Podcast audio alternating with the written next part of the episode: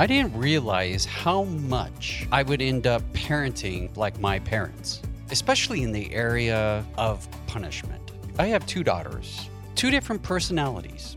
And so there was two different ways of punishing them.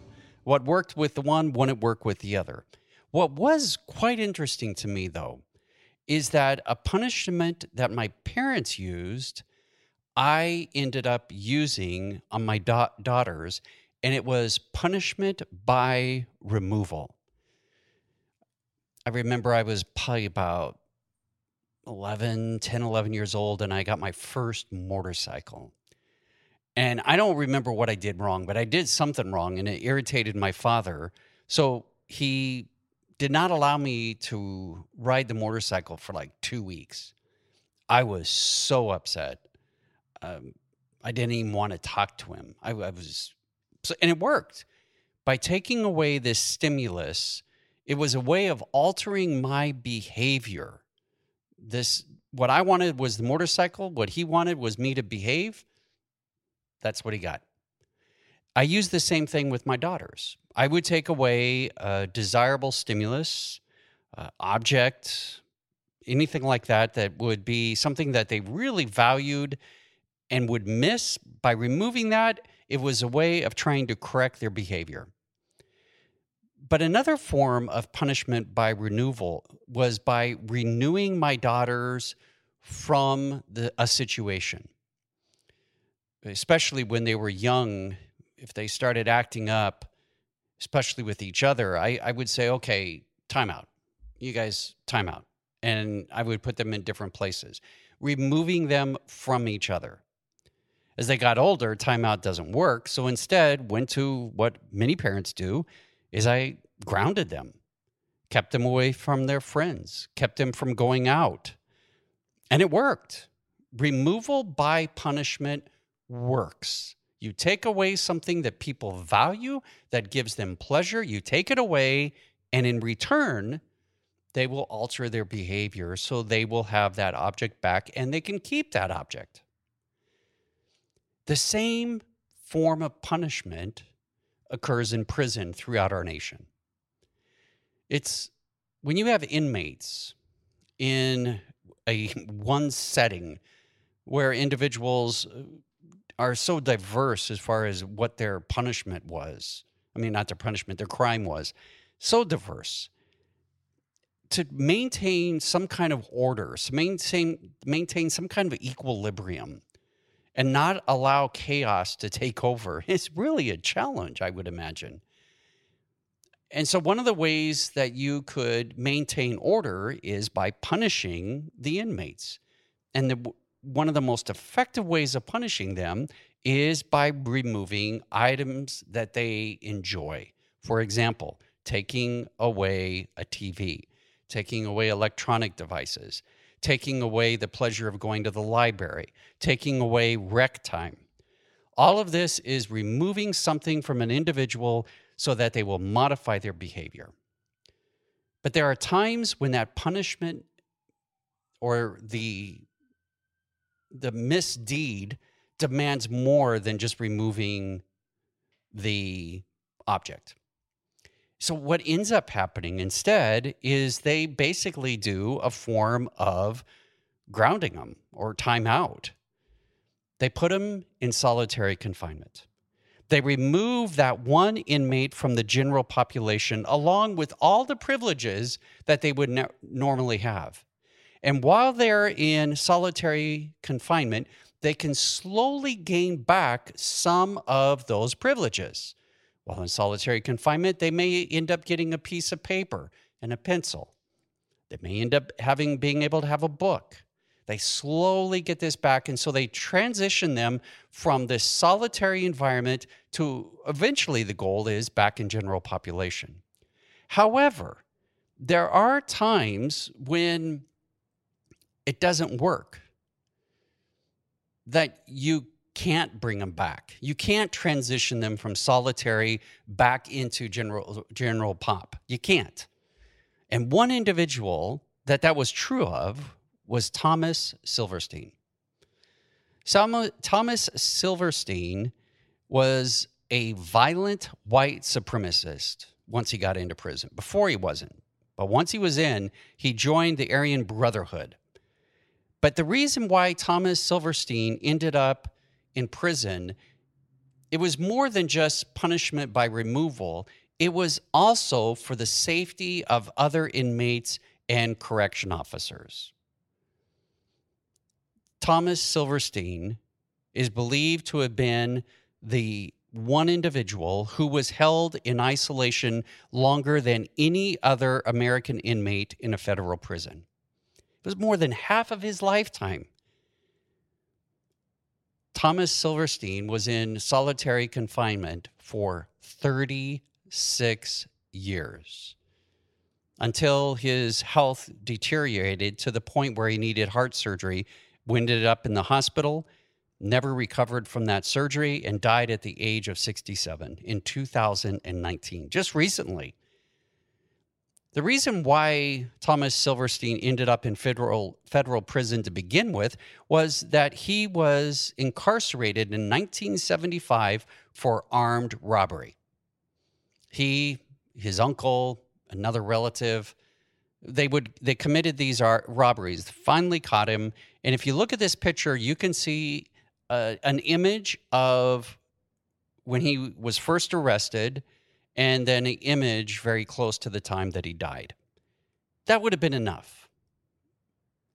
But once he was in prison, the influence, the effect of prison on his life was dramatic. And while he was there, he ended up killing two fellow inmates and one guard. And because of that, he was given three consecutive life terms because back then, federal prison, uh, federal offenses did not have the death penalty. So the most they could do is give him life. He had three consecutive lives. And because he killed the two other inmates and a guard in a vicious way, I mean, he, he stabbed them multiple times, like above 30 times. Because of that, he was placed into isolation. They moved him from place to place in federal prison, but each time he ended up in federal solitary confinement until he ended up in Florence, Colorado, Supermax. He entered in 2005. A typical day for him was 23 hours straight in his room. The only time he saw another person was mealtime or when he was taken for health checks, things like that. What was fascinating about this is anytime they moved him to, to the either a, the medical hospital there in the prison or whatever was required, he at a minimum had eight guards with him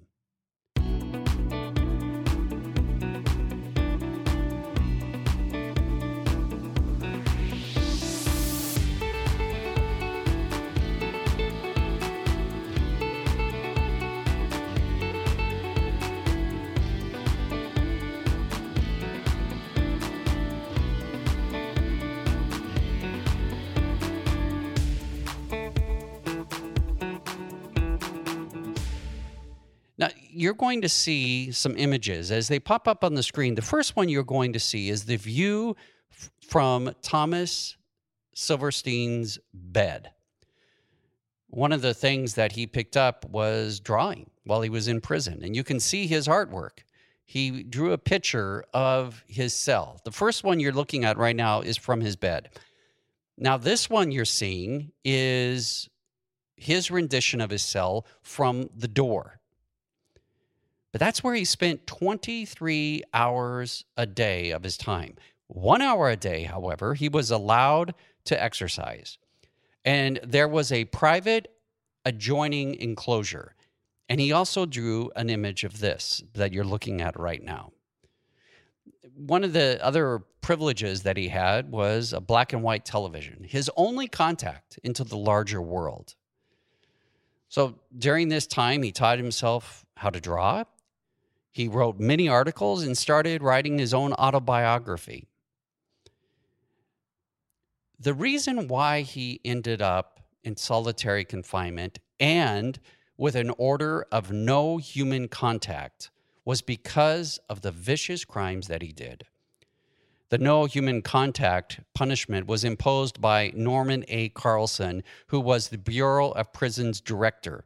And he said the following shortly after Thomas Silverstein killed the prison guard. He said, I don't know what else could have been done to prevent further violence by a man who had nothing to lose. What I mean, he's right, isn't he? I, you put him in the general population, other people's safety is at risk. Not only other inmates, but correction officers. And because of that, they believe that the only way they could keep Silverstein away uh, from other individuals and harming other individuals was by putting him in solitary confinement. Well, in his writing, Thomas Silverstein, whose nickname was Terrible Tommy, one of the things that happened was he gave his opinion on what it was like to be in solitary confinement. And he says the following He describes solitary confinement as worse than capital punishment. This is what he says. Even though we may not execute people by the masses, as they do in other countries, our government leaders bury people alive for life in cement tombs. It's actually more human to execute someone than it is to torture them year after year after year. 36 years. 36 years. Little to no contact with other human beings. The only stimulus is what he created himself or a black and white TV. In an article he, wore, he wrote shortly before his death, Silverstein called solitary confinement, and now quoting from him, a slow, constant peeling of the skin, stripping of the flesh, the nerve wracking sound of water dripping from a leaky faucet in the still of the night while you're trying to sleep. Drip, drip, drip. The minutes, hours, days, weeks, months, years constantly drip away with no end of relief in sight.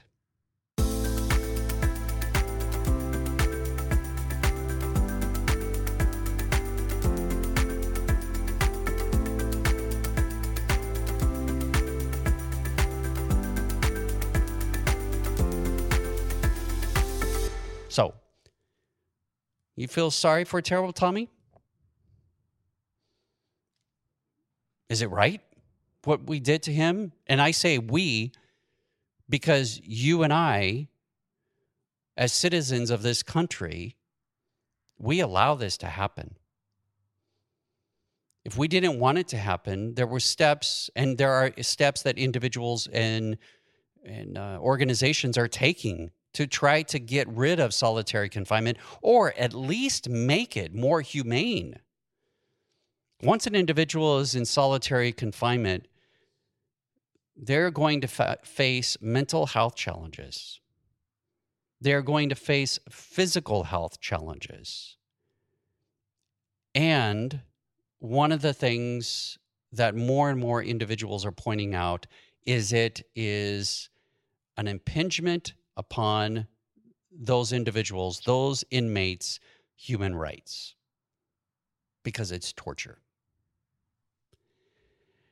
I understand that it's easy to abuse and misuse solitary confinement.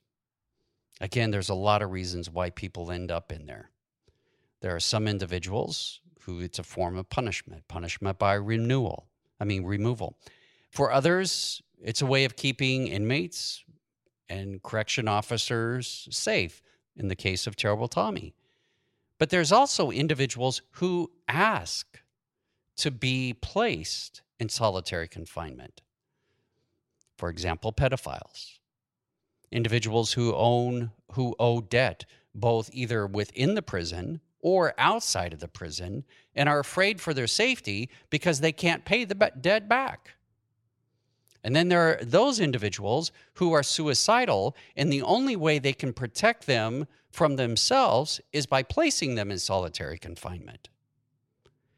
So there's a wide variety of reasons why people end up in there. And I would assume that there are individuals who end up in there as a form of punishment and maybe something they didn't even do wrong. They were accused falsely. And once in there, that may be a way of controlling them. Individuals who belong to gangs end up in solitary confinement. So I, in many ways, can understand the harm and damage that are done that is done to human beings when they end up in solitary confinement. I, I get that. On the other side of the coin, I, I paused and asked myself, what if my daughter was a correction officer? How would I feel? Every day, unknown if she could be harmed, perhaps even killed. Her safety to me would be a high priority, uppermost in my mind. I also would be concerned about her mental health. And again, we have shown a connection within correction officers between not only their physical safety but their medical medical uh, mental well-being. I mean, think about it. The inmates in solitary confinement, they are being hurt. The correction officers that are caring for those in solitary confinement, they're being damaged. And so, what if we didn't have solitary confinement? and an individual like Terrible Tommy was out in the general population, and my daughter was one of the correction officers. Would I want that? Would I want individuals who are known to be violent, individuals who will act out in violent ways and have no problem taking the life of another human being?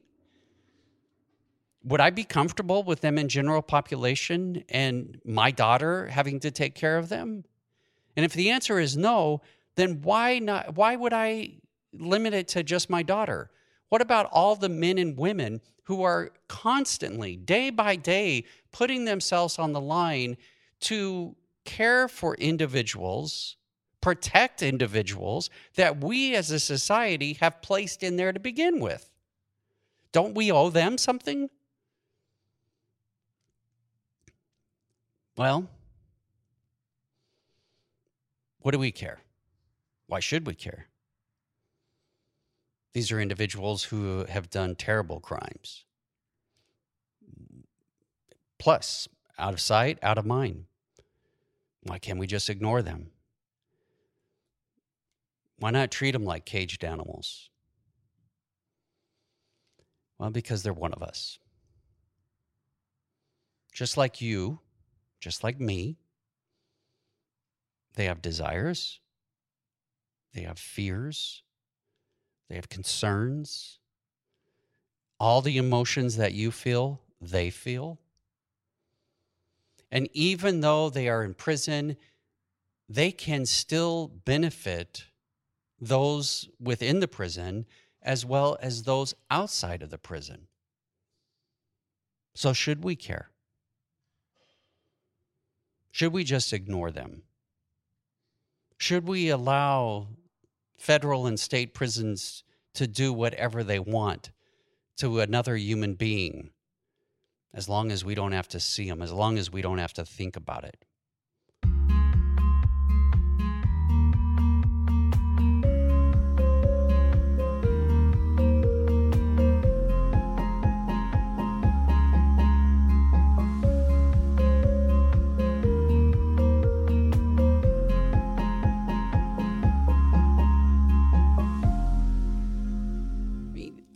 Stop and I think about all the different injustices that are in our society right now.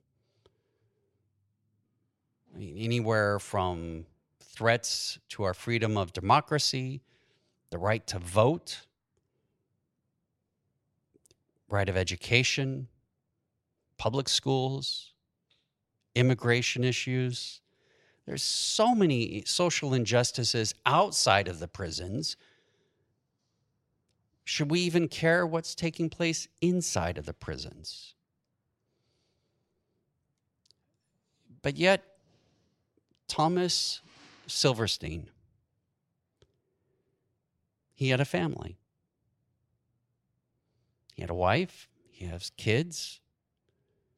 He will be missed. He is missed. There were other inmates who have benefited from the goals and the actions of Thomas Silverstein while he was in prison. You know, in this podcast, I had an individual tell me one time, they said, Tony, you need to give us more of your opinion. You need to make statements of what you believe. And it would be really easy to do that, to just tell you that solitary confinement is wrong and it needs to be Uh, forbidden. But this is a complex issue. In fact, the majority of issues that we face as human beings, when we really pull away all the different layers, we find very, very complex issues. But man, it's so easy, so easy to keep it on the surface level, break, break it into black and white. It's one or the other. But it's not that. It's not that way. Life is complex. And so, if you're listening to this podcast for the first time and you're looking for answers, you're not going to find them. Because honestly, I don't have my answers. And if I did, they probably would change very quickly. But if you are looking for a podcast that you can listen to on a regular basis that will challenge you to think, challenge you to perhaps enter into dialogue with other individuals, encourage you to mind the ear then I would ask you to continue to listen. And if this is something that you enjoy, perhaps family or friends would also enjoy it. Share it with them, like it, subscribe to it. And by doing so, perhaps you will find a group of individuals that also listen to this, and then you can share ideas, that you can enter into conversation with each other because we are all in this together. We are all human beings. We all rely on each other. And to a certain degree, we all relied upon Thomas Silverstein, perhaps in even unseen ways, because he was one of us. Thank you for listening. And whatever you're doing the rest of this day, whatever you're doing the rest of the week or this weekend, stay safe out there and take care.